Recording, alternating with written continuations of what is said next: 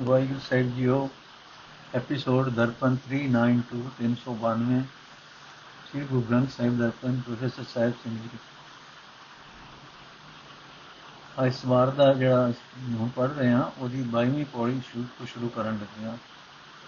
ਸ਼ਲੋਕ, ਦੱਖਣੇ ਮਹੱਲਾ ਪੰਜਵਾਂ, ਨਾਨਕ ਕਚੜਿਆ ਸਿਓ ਤੋੜ ਢੂੜ ਸਜਣ ਸੰਤ ਪਕਿਆ ਉਹ ਜੀਵਨ ਦੇ ਵਿਛੜੈ, ਓਏ ਮੋਇਆ ਨ ਜਾਹੀ ਛੋੜ। ਅਰਥ ਇਹ ਨਾਨਕ, ਮਾਇਆ ਦੇ ਆਸਰੀ ਪ੍ਰੀਤ ਪਾਣ ਵਾਲਿਆਂ ਦੀ ਪ੍ਰੀਤ ਦੀ ਗੰਢ ਪੱਕੀ ਨਹੀਂ ਹੁੰਦੀ।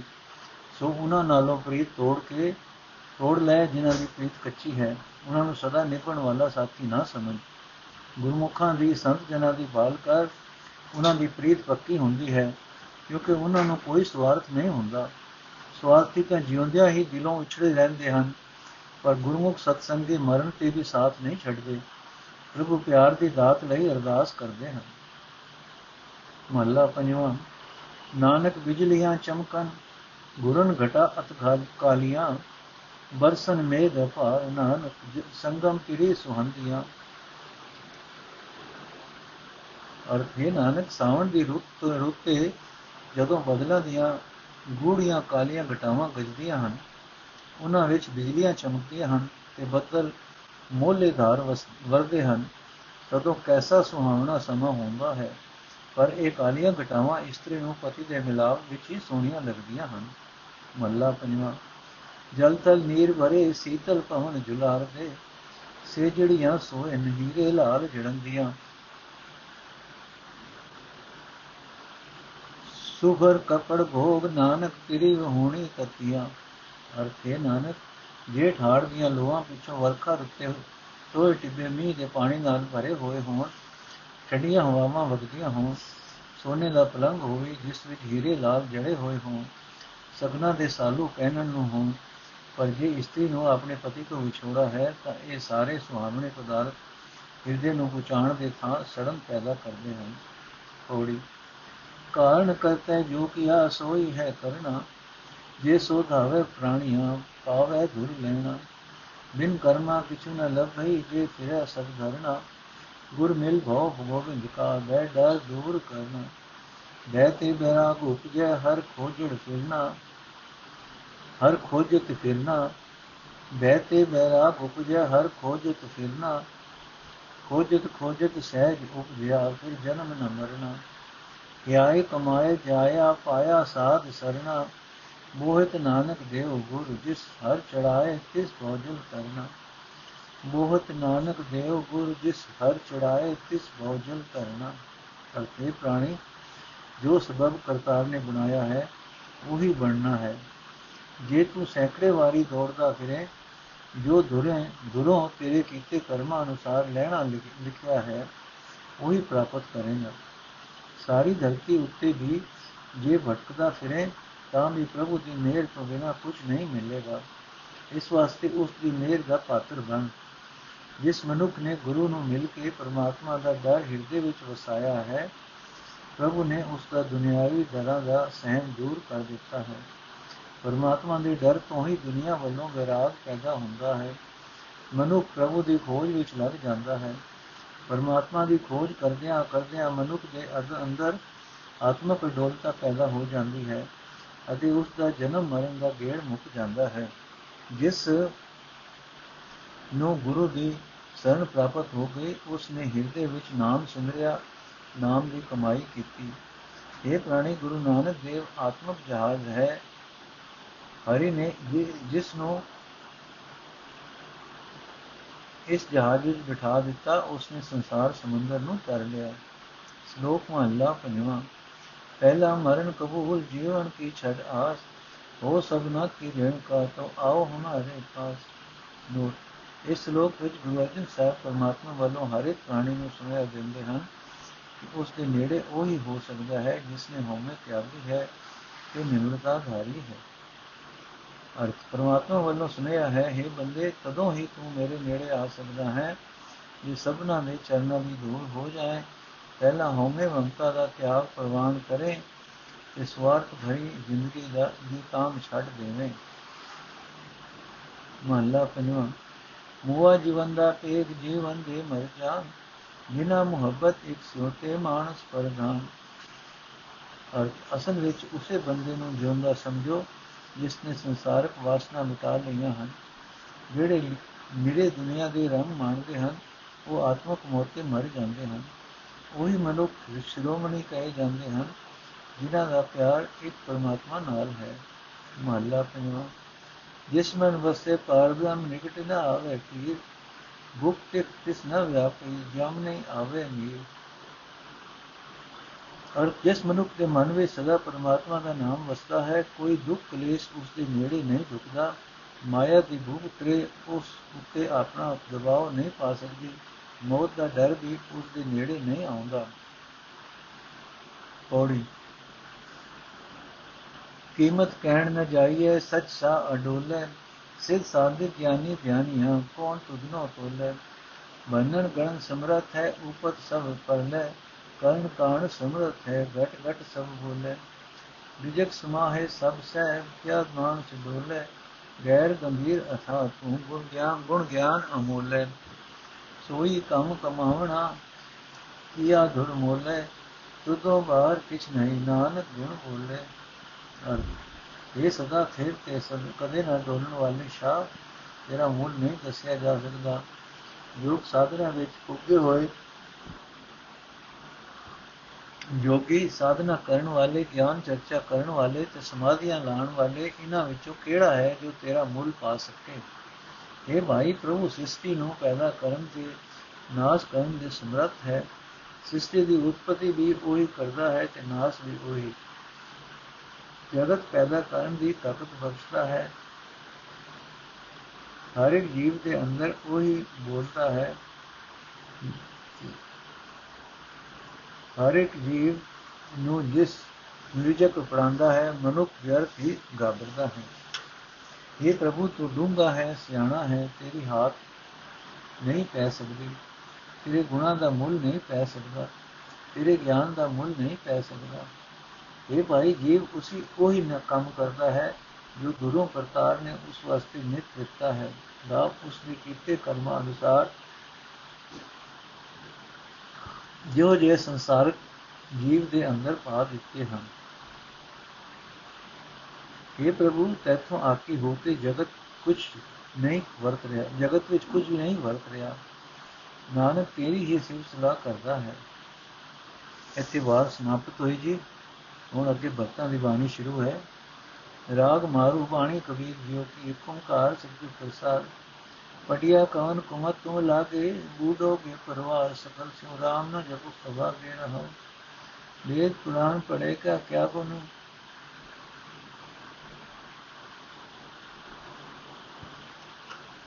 खैर हर चंदन जस भारा, राम नाम की गत नहीं जानी, कैसे उतर सुखारा जी बद्धो सो धर्म कर थापो, अधर्म कहो कतबाई आपस को मुनिवर कर थापो कहा को कहो कसाई। मन के अंधे आप न बूझो, काहे बुझाओ भाई। माया कारण विद्या बेचो, जन्म अमिर्था जाए। नारद बचन व्यास कहत है सुख को पूछो जाए। कह कबीर रामे रम छूटा। ਨਾ ਹੀ ਤਾਂ ਭੁੱਲੇ ਭਾਈ।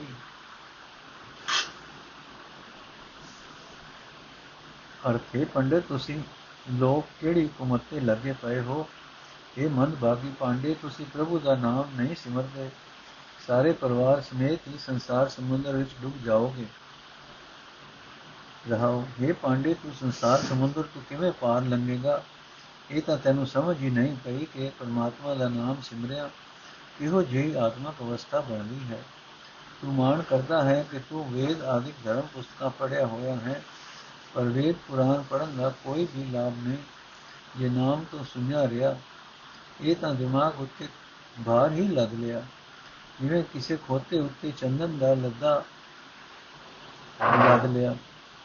ਇਹ ਪਾਂਡੇ, ਜਿਸ ਇੱਕ ਪਾਸੇ ਤੁਸੀਂ ਮਾਸ ਖਾਣ ਨੂੰ ਨਿੰਦਦੇ ਹੋ, ਪਰ ਜਬ ਕਰਨ ਵੇਲੇ ਤੁਸੀਂ ਵੀ ਜੀਵ ਮਾਰਦੇ ਹੋ ਕੁਰਬਾਨੀ ਦੇਣ ਲਈ ਤੇ ਇਸ ਨੂੰ ਧਰਮ ਦਾ ਕੰਮ ਸਮਝਦੇ ਹੋ ਫਿਰ ਹੈ ਭਾਈ, ਦੱਸੋ ਪਾਪ ਕਿਹੜਾ ਹੈ? ਜਗ ਕਰਨ ਵੇਲੇ ਤੁਸੀਂ ਆਪ ਹੀ ਜੀਵ ਹਿੰਸਾ ਕਰਦੇ ਹੋ, ਪਰ ਆਪਣੇ ਆਪ ਨੂੰ ਤੁਸੀਂ ਸ੍ਰੇਸ਼ਟ ਰਿਸ਼ੀ ਮੰਨਦੇ ਹੋ।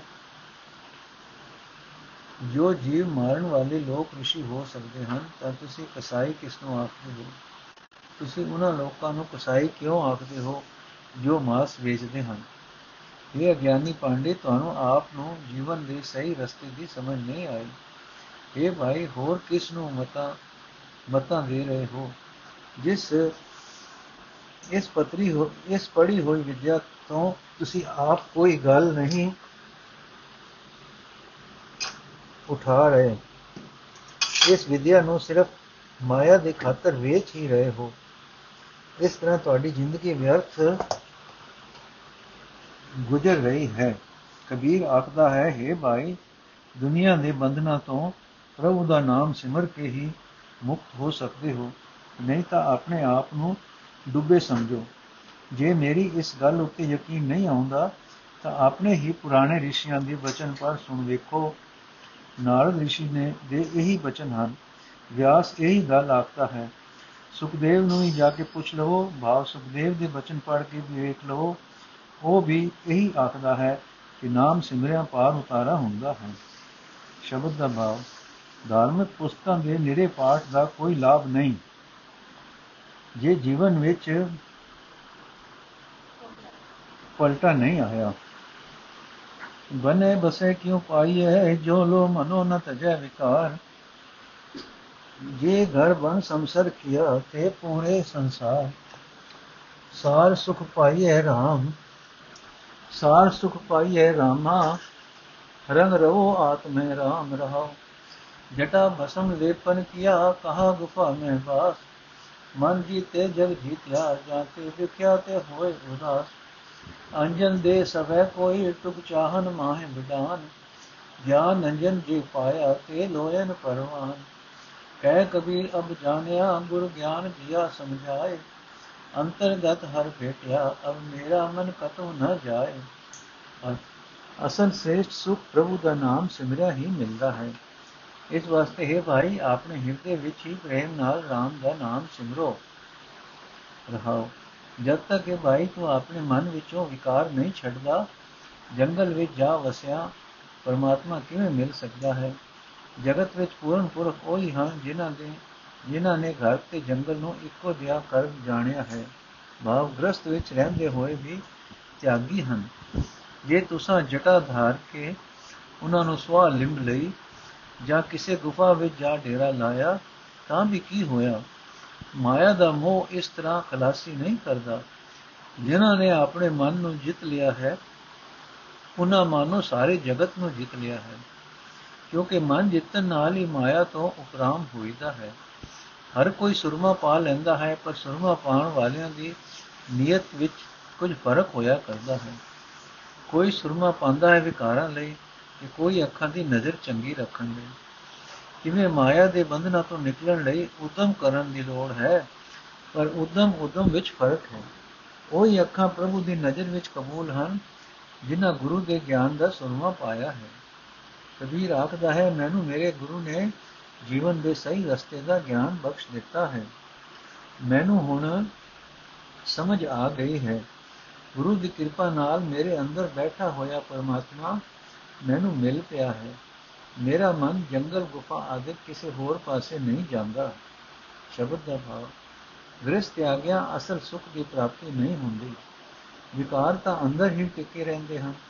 ਗੁਰੂ ਦੇ ਦੱਸੇ ਰਾਹ ਤੇ ਤੁਰ ਕੇ ਪਰਮਾਤਮਾ ਦਾ ਸਿਮਰਨ ਕਰੋ। ਇਸ ਤਰ੍ਹਾਂ ਗ੍ਰਸਥ ਵਿੱਚ ਰਹਿੰਦੇ ਹੋਏ ਹੀ ਤਿਆਗੀ ਹੋ ਰਹੋਗੇ। ਰਿਦ ਸੇ ਜਾ ਕੋ ਪੁਰੀ ਤਬ ਕਾਹੂ ਸਿਓ ਕਿਆ ਕਾਜ? ਤੇਰੇ ਕਹਿਨੇ ਕੀ ਗਤ ਕਿਆ ਕਹੂੰ? ਮੈਂ ਬੋਲਤ ਹੀ ਬਦਲਾਜ RAM ਜੇ ਪਾਇਆ ਰਾਮ ਤੇ ਭਵੇ ਨ ਬਾਰੇ ਬਾਰ ਰਹੋ ਝੂਠਾ ਜਗ ਡੈਕੇ ਘਨਾ ਦਿਨ ਦੋਇ ਬਰਤਨ ਕੀ ਆਸ। RAM ਉਦਕ ਜੇ ਜਨ ਪਿਆ, ਤੇ ਬੋਰ ਨ ਭਈ ਪਿਆਸ। ਗੁਰ ਪ੍ਰਸਾਦ ਜੇ ਬੂਝਿਆ ਆਸਾ ਤੇ ਭਇਆ ਨਿਰਾਸ, ਸਭ ਸਚ ਨਦਰੀ ਆਇਆ, ਜੋ ਆਤਮ ਭਇਆ ਉਦਾਸ। RAM ਰਸ, ਨਾਮ ਨਾਮ ਰਸ ਚਾਕਿਆ, ਹਰ ਨਾਮਾ ਹਰ ਹਰ ਕੋ ਕਬੀਰ ਕੰਚਨ ਭਇਆ ਬਨ ਗਿਆ ਸਮੁੰਦਰੇ ਪਾਰ। ਕੋ ਕਬੀਰ ਕੰਚਨ ਭਇਆ ਬਨ ਗਿਆ ਸਮੁੰਦਰੇ ਪਾਰ। ਅਰਥ ਹੈ ਜੋਗੀ, ਜਿਨ੍ਹਾਂ ਲੋਕਾਂ ਨੂੰ ਸੱਚਮੁੱਚ ਪਰਮਾਤਮਾ ਮਿਲ ਪੈਂਦਾ ਹੈ, ਉਹ ਵਿਚਿਆ ਮੰਗਣ ਲਈ ਦਰ ਘਰ ਦਰ ਦਰ ਤੇ ਨਹੀਂ ਭਟਕਦੇ ਰਹੋ। ਇਹ ਜੋਗੀ, ਤੂੰ ਆਖਦਾ ਹੈ, ਮੈਨੂੰ ਰਿਧੀਆਂ ਸਿੱਧੀਆਂ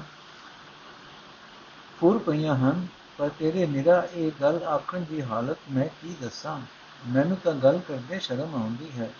ਬਲਾ ਹੈ ਜੋਗੀ, ਜਿਸ ਮਨੁੱਖ ਦੇ ਨਿਰਾ ਫੁਰਨਾ ਉੱਠਣ ਤੇ ਹੀ ਰਿਧੀਆਂ ਸਿੱਧੀਆਂ ਹੋ ਪੈਣ ਉਸ ਨੂੰ ਕਿਸੇ ਹੋਰ ਦੀ ਕੀ ਮੁਤਾਜੀ ਰਹਿੰਦੀ ਹੈ?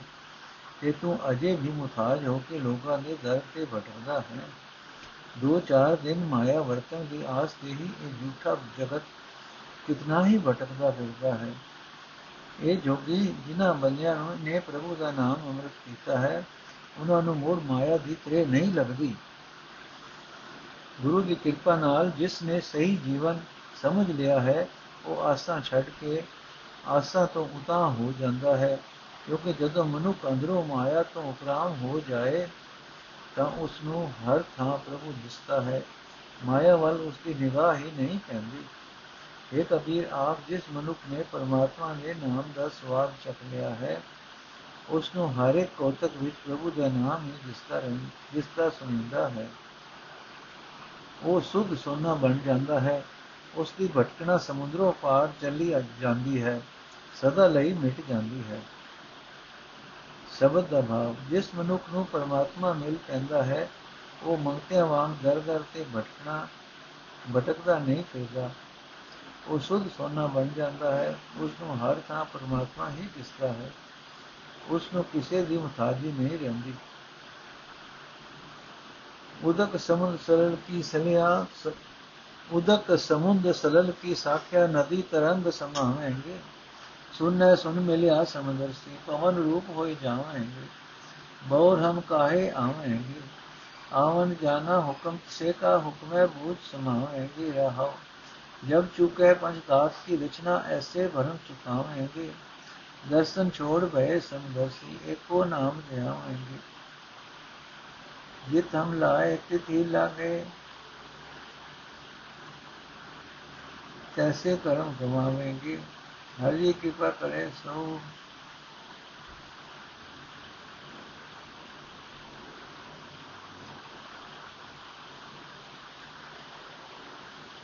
हर जी कृपा करे जो अपनी तो गुरु के शब्द समावेंगे जीवत मरो मरो पुन जीवो पुनरव जन्म न होई कहो कबीर जो नाम समान्य सुन रहा लिव लोई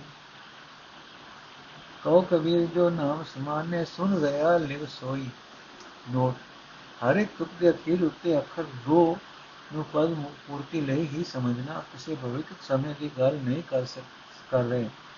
ਨਾਮ ਸਿਮਰਨ ਨਾਲ ਜੋ ਹਾਲਤ ਬੰਦਗੀ ਵਾਲੇ ਦੀ ਹੁੰਦੀ ਹੈ, ਉਸ ਦਾ ਜ਼ਿਕਰ ਹੈ। ਸਿਮਰਨ ਦੇ ਹੁਣੇ ਹੀ ਐਸੇ ਐਸੇ, ਐਸ ਵੇਲੇ ਹੀ ਇਸੇ ਜੀਵਨ ਵਿੱਚ ਹੀ ਤਬਦੀਲੀ ਲਿਆਉਣੀ ਹੈ। ਸਿਮਰਨ ਨੇ ਹੁਣੇ ਹੀ ਇਸ ਵੇਲੇ ਹੀ ਇਸੇ ਜੀਵਨ ਵਿੱਚ ਹੀ ਤਬਦੀਲੀ ਲਿਆਉਣੀ ਹੈ। ਅਰਥ ਮੈਂ ਫਿਰ ਕਦੇ ਜਨਮ ਮਰਨ ਦੇ ਗੇੜ ਵਿੱਚ ਨਹੀਂ ਆਵਾਂਗਾ ਇਹ ਜਨਮ ਮਰਨ ਦਾ ਗੇੜ ਪ੍ਰਭੂ ਦੀ ਰਜ਼ਾ ਅਨੁਸਾਰ ਹੀ ਹੈ ਮੈਂ ਉਸ ਰਜ਼ਾ ਨੂੰ ਸਮਝ ਕੇ ਰਜ਼ਾ ਵਿੱਚ ਲੀਨ ਹੋ ਗਿਆ ਹਾਂ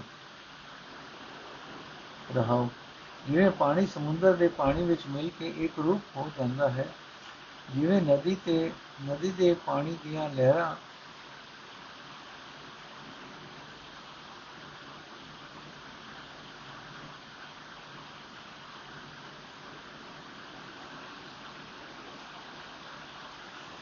ਜਿਵੇਂ ਨਦੀ ਦੇ ਪਾਣੀ ਦੀਆਂ ਲਹਿਰਾਂ ਨਦੀ ਦੇ ਪਾਣੀ ਵਿੱਚ ਲੀਨ ਹੋ ਜਾਂਦੀਆਂ ਹਨ ਜਿਵੇਂ ਜਿਵੇਂ ਹਵਾ ਵਿੱਚ ਹਵਾ ਮਿਲ ਜਾਂਦੀ ਹੈ ਜਿਵੇਂ ਵਾਸਨਾ ਰਹਿਤ ਹੋਇਆ ਮੇਰਾ ਮਨ ਅਪੁਰ ਪ੍ਰਭੂ ਵਿੱਚ ਮਿਲ ਗਿਆ ਹੈ, ਕਿ ਹੁਣ ਮੈਨੂੰ ਹਰ ਥਾਂ ਪ੍ਰਭੂ ਹੀ ਦਿਸ ਰਿਹਾ ਹੈ।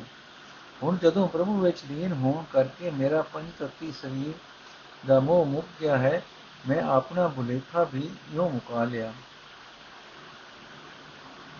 ਕਿ ਕਿਸੇ ਖਾਸ ਵੇ ਵੇਖ ਦੀ ਮਹੱਤਤਾ ਦਾ ਖਿਆਲ ਛੱਡ ਕੇ ਮੈਨੂੰ ਸਭਨਾ ਵਿੱਚ ਹੀ ਪਰਮਾਤਮਾ ਦਿਸਦਾ ਹੈ ਮੈਂ ਇੱਕ ਪ੍ਰਭੂ ਦਾ ਨਾਮ ਹੀ ਸਿਮਰ ਰਿਹਾ ਹਾਂ ਪਰ ਇਸ ਪ੍ਰਭੂ ਦੀ ਆਪਣੀ ਹੀ ਮੇਰ ਹੈ ਪਰ ਇਹ ਪ੍ਰਭੂ ਦੀ ਆਪਣੀ ਹੀ ਮੇਰ ਹੈ ਜਿਸ ਪਾਸੇ ਉਸਨੇ ਮੈਨੂੰ ਲਾਇਆ ਹੈ ਮੈਂ ਉਧਰ ਹੀ ਲੱਗ ਪਿਆ ਹਾਂ ਜਿਉ ਜੇ ਕੰਮ ਉਹ ਮੈਥੋਂ ਕਰਵਾਉਂਦਾ ਹੈ ਉਹ ਜੇ ਕੰਮ ਮੈਂ ਕਰ ਲੈਂਦਾ ਹਾਂ ਕਰ ਰਿਹਾ ਹਾਂ ਜਦੋਂ ਵੀ ਜਿਨ੍ਹਾਂ ਉੱਤੇ ਪ੍ਰਭੂ ਦੀ ਆਪਣੀ ਮਿਹਰ ਕਰਦੇ ਹਨ, ਉਹ ਗੁਰੂ ਦੇ ਸ਼ਬਦ ਵਿੱਚ ਲੀਨ ਹੋ ਜਾਂਦੇ ਹਨ। ਇਹ ਭਾਈ ਗ੍ਰਸਤ ਵਿੱਚ ਰਹਿੰਦੇ ਹੋਏ ਹੀ ਪਹਿਲਾ ਵਿਕਾਰਾਂ ਵੱਲੋਂ ਮਰੋ। ਜਦੋਂ ਇਸ ਤਰ੍ਹਾਂ ਮਰੋਗੇ ਤਾਂ ਇਹ ਆਤਮਿਕ ਜੀਵਨ ਵਾਲੇ ਪਾਸੇ ਜਿਉ ਪਾਓਗੇ। ਫਿਰ ਕਦੇ ਜਨਮ ਮਰਨ ਦਾ ਗੇੜ ਨਹੀਂ ਹੋਵੇਗਾ।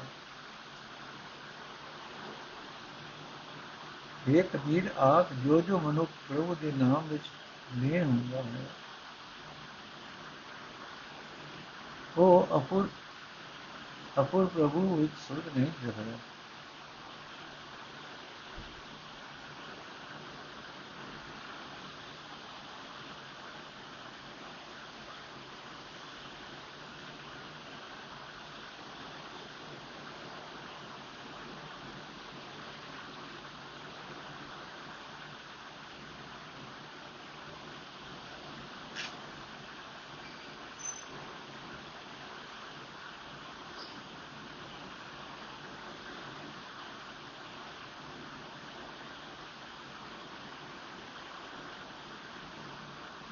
ਇਹ ਭਾਈ, ਗ੍ਰਸਥ ਵਿੱਚ ਰਹਿੰਦੇ ਹੋਏ ਹੀ ਪਹਿਲਾਂ ਵਿਕਾਰਾਂ ਵੱਲੋਂ ਮਰੋ। ਜਦੋਂ ਇਸ ਤਰ੍ਹਾਂ ਮਰੋਗੇ ਤਾਂ ਇਹ ਆਤਮਿਕ ਜੀਵਨ ਵਾਲੇ ਪਾਸੇ ਜਿਉ ਪਾਓਗੇ ਫਿਰ ਕਦੇ ਜਨਮ ਮਰਨ ਦਾ ਗੇੜ ਨਹੀਂ ਹੋਵੇਗਾ। ਇਹ ਕਬੀਰ ਆਪ ਜੋ ਜੋ ਮਨੁੱਖ ਪ੍ਰਭੂ ਦੇ ਨਾਮ ਵਿੱਚ ਲੀਨ ਹੁੰਦਾ ਹੈ, ਉਹ ਅਪੂਰ ਪ੍ਰਭੂ ਵਿੱਚ ਸੁਰ ਜੋੜੀ ਰੱਖਦਾ ਹੈ। ਸ਼ਬਦ ਦਾ ਭਾਵ। ਪ੍ਰਭੂ ਦੇ ਨਾਮ ਵਿੱਚ ਜੁੜਿਆ ਪ੍ਰਭੂ ਦੀ ਸਮਝ ਕਹਿੰਦੀ ਹੈ, ਰਜ਼ਾ ਵਿੱਚ ਤੁਰਿਆ ਪ੍ਰਭੂ ਨਾਲ ਇਉਂ ਇੱਕ ਮੇਕ ਹੋ ਜਾਈਦਾ ਹੈ, ਜਿਵੇਂ ਨਦੀ ਦੀਆਂ ਲਹਿਰਾਂ, ਨਦੀ ਦੇ ਪਾਣੀ ਨਾਲ, ਜਿਵੇਂ ਹਵਾ ਹਵਾ ਨਾਲ, ਫਿਰ ਜੰਮਣ ਜਮਾ ਮਰਨ ਦੇ ਗੇੜ ਦੀ ਕੋਈ ਸੰਭਾਵਨਾ ਹੀ ਨਹੀਂ ਰਹਿ ਜਾਂਦੀ। ਜੋ ਤੁਮ ਹੋ ਕੋ ਦੂਰ ਦੂਰ ਕਰਤ ਹੋ, ਤੋ ਤੋ ਮੁਕਤ ਬਤਾਓ ایک انیک ہوئے رہو سبر میں اب کیسے فرماؤ رام مو کو تار کہاں لے جئی ہے सो दो मुक्त कहाँ दियो कैसी? कर प्रसाद मोहे पाई है रहो। कारण करण तने लग सी है, जब लग तक जानिया। अब तो विमल भय घटी कह कबीर मन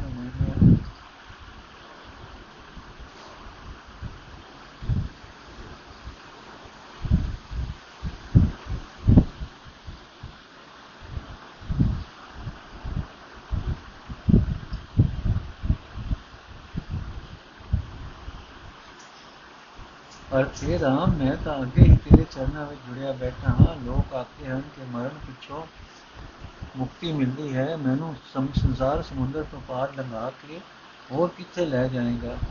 ਤੇਰੇ ਚਰਨਾਂ ਵਿੱਚ ਟਿਕੇ ਰਹਿਣਾ ਹੀ ਮੇਰੇ ਲਈ ਮੁਕਤੀ ਹੈ। ਜੋ ਤੇਰੇ ਚਰਨਾਂ ਵਿੱਚ ਜੁੜੇ ਰਹਿਣਾ ਮੁਕਤੀ ਨਹੀਂ ਹੈ, ਤਾਂ ਮੈਂ ਪੁੱਛਦਾ ਹਾਂ, ਉਹ ਮੁਕਤੀ ਕਿਉਂ ਜਿਹੀ ਹੋਵੇਗੀ? ਤੇ ਮੈਨੂੰ ਹੋਰ ਕਿੱਥੇ ਲੈ ਕੇ ਜਾ ਕੇ, ਕਿੱਥੇ ਲੈ ਜਾ ਕੇ ਤੂੰ ਦੇਵੇਂਗਾ? ਤੇਰੇ ਚਰਨਾਂ ਵਿੱਚ ਜੁੜੇ ਰਹਿਣ ਵਾਲੀ ਮੁਕਤੀ ਤਾਂ ਤੇਰੀ ਕਿਰਪਾ ਨਾਲ ਮੈਂ ਅੱਗੇ ਹੀ ਪ੍ਰਾਪਤ ਕੀਤੀ ਹੋਈ ਹੈ, ਰਹਾਉ। ਇਹ ਰਾਮ, ਜੇ ਤੂੰ ਮੈਨੂੰ ਆਪਣੇ ਚਰਨਾਂ ਤੋਂ ਵਿਛੋੜ ਦੇਵੇਂ, ਤਾਂ ਦੱਸ ਹੋਰ ਮੁਕਤੀ ਕੀ ਹੈ? ਤੂੰ ਇੱਕ ਪ੍ਰਭੂ ਅਨੇਕਾਂ ਰੂਪ ਧਾਰ ਕੇ ਸਾਰੇ ਜੀਵਾਂ ਵਿੱਚ ਵਿਆਪਕ ਹੈ। ਮੇਰੇ ਅੰਦਰ ਵੀ ਬੈਠ ਕੇ ਮੈਨੂੰ ਮਿਲਿਆ ਹੋਇਆ ਹੈ। ਹੁਣ ਮੈਨੂੰ ਕਿਸੇ ਹੋਰ ਭੁਲੇਖੇ ਵਿੱਚ ਕਿਉਂ ਪਾਉਂਦਾ ਹੈ ਕਿ ਮੁਕਤੀ ਕਿਸੇ ਹੋਰ ਥਾਂ, ਕਿਸੇ ਹੋਰ ਕਿਸਮ ਦੀ ਮਿਲੇਗੀ? ਸੰਸਾਰ ਸਮੁੰਦਰ ਤੋਂ ਪਾਰ ਲੰਘਾਣਾ ਤੇ ਪਾਰ ਲੰਘਣਾ, ਇਹ ਗੱਲ ਤਾਦੀ ਤਦ ਤੱਕ ਹੀ ਕਹੀ ਦੀ ਹੈ ਜਦ ਤੱਕ ਜਗਤ ਦੇ ਮੂਲ ਪ੍ਰਭੂ ਨਾਲ ਸਾਝ ਨਹੀਂ ਪਾਈ ਜਾਂਦੀ। ਕਬੀਰ ਆਖਦਾ ਹੈ, ਮੈਂ ਤਾਂ ਹੁਣ ਹਿਰਦੇ ਵਿੱਚ ਹੀ ਤੇਰੇ ਮਿਲਾਪ ਦੀ ਬਰਕਤ ਨਾਲ ਪਵਿੱਤਰ ਹੋ ਚੁੱਕਾ ਹਾਂ। ਮੇਰਾ ਮਨ ਤੇਰੇ ਨਾਲ ਹੀ ਪਰਚ ਗਿਆ ਹੈ। ਕਿਸੇ ਹੋਰ ਮੁਕਤੀ ਦੀ ਮੈਨੂੰ ਲੋੜ ਨਹੀਂ ਹੈ। ਸ਼ਬਦ ਦਾ ਭਾਵ, ਪ੍ਰਭੂ ਦੇ ਚਰਨਾਂ ਵਿੱਚ ਸਦਾ ਸੁਧ टिक, सिर्फ़ टिके रहना चाहिए। ये नाम भी मुक्ति है।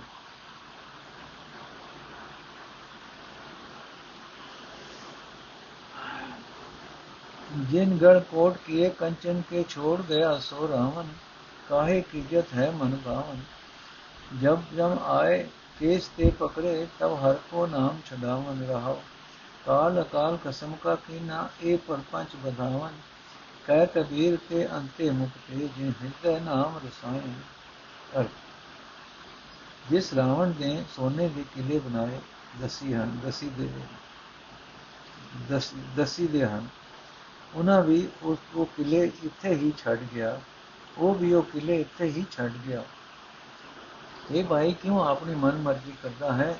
ਜਦੋਂ ਜਮਦੂਤ ਆ ਕੇ ਕੇਸਾਂ ਤੋਂ ਪਕੜ ਲੈਂਦਾ ਹੈ, ਭਾਵ ਜਦੋਂ ਮੌਤ ਸਿਰ ਤੇ ਆ ਜਾਂਦੀ ਹੈ, ਉਸ ਵੇਲੇ ਪਰਮਾਤਮਾ ਦਾ ਨਾਮ ਹੀ ਉਸ ਮੌਤ ਦੇ ਸਹਿਮ ਤੋਂ ਬਚਾਉਂਦਾ ਹੈ ਰਹਾਉ ਕਬੀਰ ਆਖਦਾ ਹੈ, ਇਹ ਅਮੋੜ ਮੌਤ ਅਤੇ ਬੰਧਨ ਰੂਪ ਇਹ ਜਗਤ ਪਰਮਾਤਮਾ ਦੇ ਹੀ ਬਣਾਏ ਹੋਏ ਹਨ। ਇਹਨਾਂ ਤੋਂ ਬਚਦੇ ਉਹੀ ਹਨ ਜਿਨ੍ਹਾਂ ਦੇ ਹਿਰਦੇ ਵਿੱਚ ਸਭ ਰਸਾਂ ਦਾ ਘਰ ਪਰਮਾਤਮਾ ਦਾ ਨਾਮ ਮੌਜੂਦ ਹੈ। ਸ਼ਬਦ ਦਾ ਭਾਵ, ਧਨ ਪਦਾਰਥ ਤੇ ਮਾਣ ਵਿੱਚ ਆ ਕੇ ਮਨ ਦੀਆਂ ਮੋਤਾਂ ਮੋਜਾਂ ਵਿੱਚ ਨਹੀਂ ਫਸਣਾ ਚਾਹੀਦਾ। ਇਹਨਾਂ ਇਹਨਾਂ ਨਾਲ ਸਦਾ ਸਾਥ ਨਹੀਂ ਫਿਰਦਾ ਆਖਰ ਮੌਤ ਆ ਜੁਕਦੀ ਹੈ। ਆਖਰ ਮੌਤ ਆ ਪੁੱਗਦੀ ਹੈ। ਮੌਤ ਦੇ ਸਹਿਮ ਤੋਂ ਬਚਾਉਣ ਵਾਲਾ ਇੱਕ ਨਾਮ ਹੀ ਹੈ। ਨੋਟ ਵੇਖੋ ਲਾਓ ਦੀ ਤੁ। ਸਧਾਰਨ ਜਿਹਾ ਜ਼ਿਕਰ ਕਰਨ ਵੇਲੇ ਸਮਾਂ ਦਾ ਕੇਸ ਤੋਂ ਆ ਕੇ, ਕੇਸਾਂ ਤੋਂ ਆ ਪਟਣਾ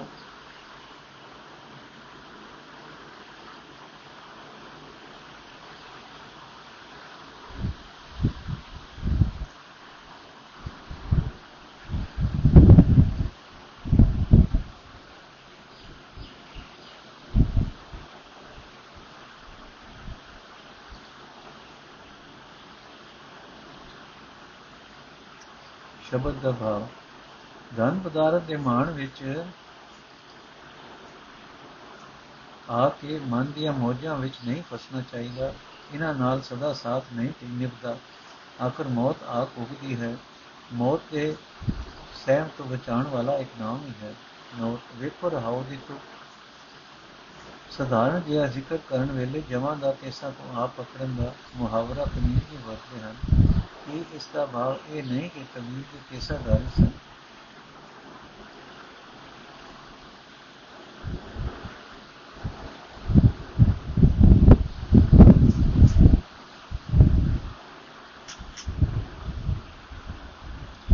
ਅੱਜ ਦਾ ਐਪੀਸੋਡ ਇੱਥੇ ਸਮਾਪਤ ਕਰਦੇ ਹਾਂ ਜੀ। ਰਹਿਣ ਦਾ ਪਾਠ ਕੱਲ ਪੜਾਂਗੇ ਵਾਹਿਗੁਰੂ ਜੀ ਕਾ ਖਾਲਸਾ, ਵਾਹਿਗੁਰੂ ਜੀ ਕੀ